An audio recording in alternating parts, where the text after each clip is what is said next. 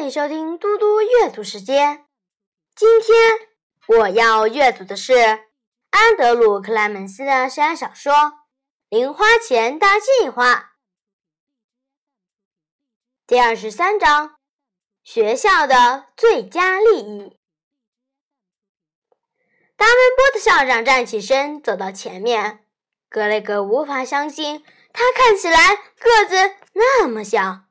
现在看到他在满是大人的房间里走动，个子好像只有在学校的一半大而已。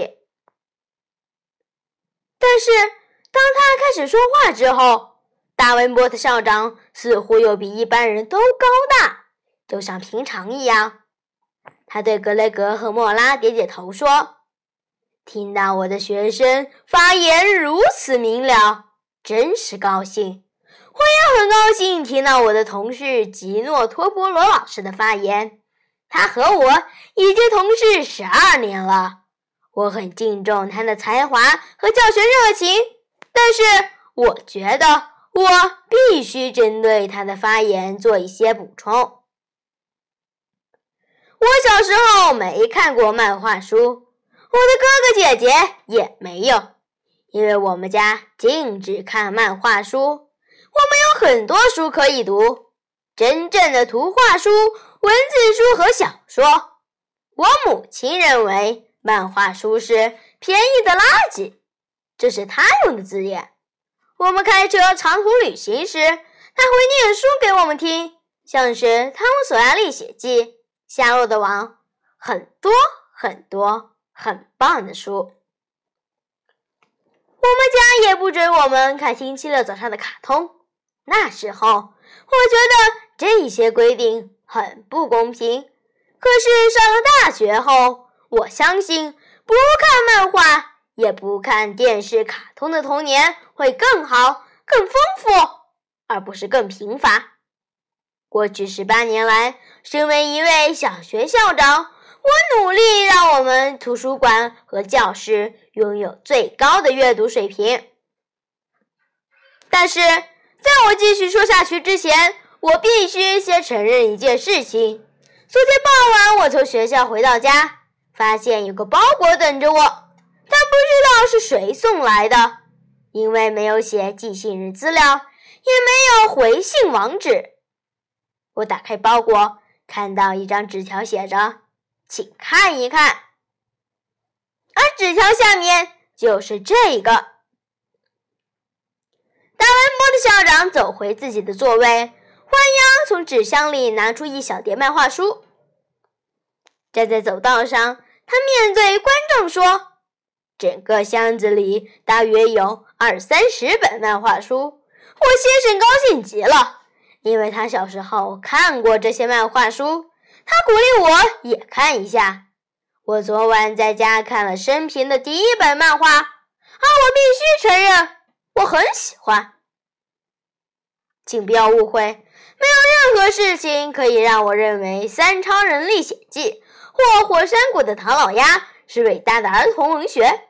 但是我可以同意，好的漫画书很有趣，而且基本上是无害的，就像吉诺托波罗老师说的。格雷格几乎都要从椅子上飘起来了。他用手肘轻轻推一下莫拉，小声地说：“太好了。”但是校长还没说完。达文波的校长走回麦克风，停顿了一下，看着委员们的脸。但是我认为我们必须好好想想，学校里可以卖什么给学生，尤其是学生卖东西给学生。如果下个星期。另一个学生决定要在上学和放学时，在校车旁边摆摊卖他做的娃娃呢？你也要给他许可吗？如果一个男孩决定把他收集的棒球卡拿到学校来，趁着下课时间卖呢？试着想象一下，小孩子会想到各种可以卖的各种东西。我们要让学校变成一个大型跳蚤市场吗？如果我们允许这个提案，以后要如何拒绝其他的提案？身为校长，我必须让我的学校是一个学习的地方，而不是一个买卖的场所。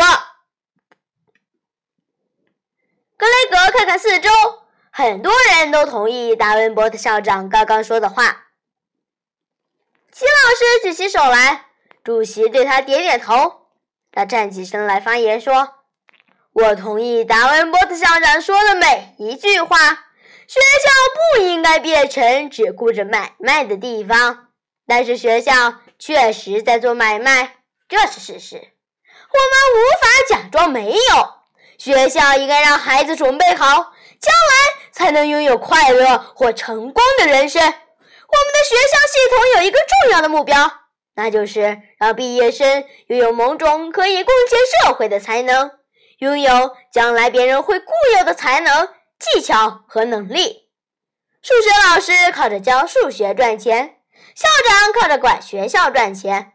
我们都希望看到我们的学生有一天会靠他们的才能赚钱，所以让孩子们有机会学习金钱、经济、收益、百分比这些概念，并没有什么不好。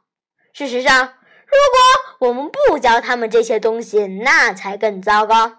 这也就是为什么我们会有关于经济和消费教育的课程设计。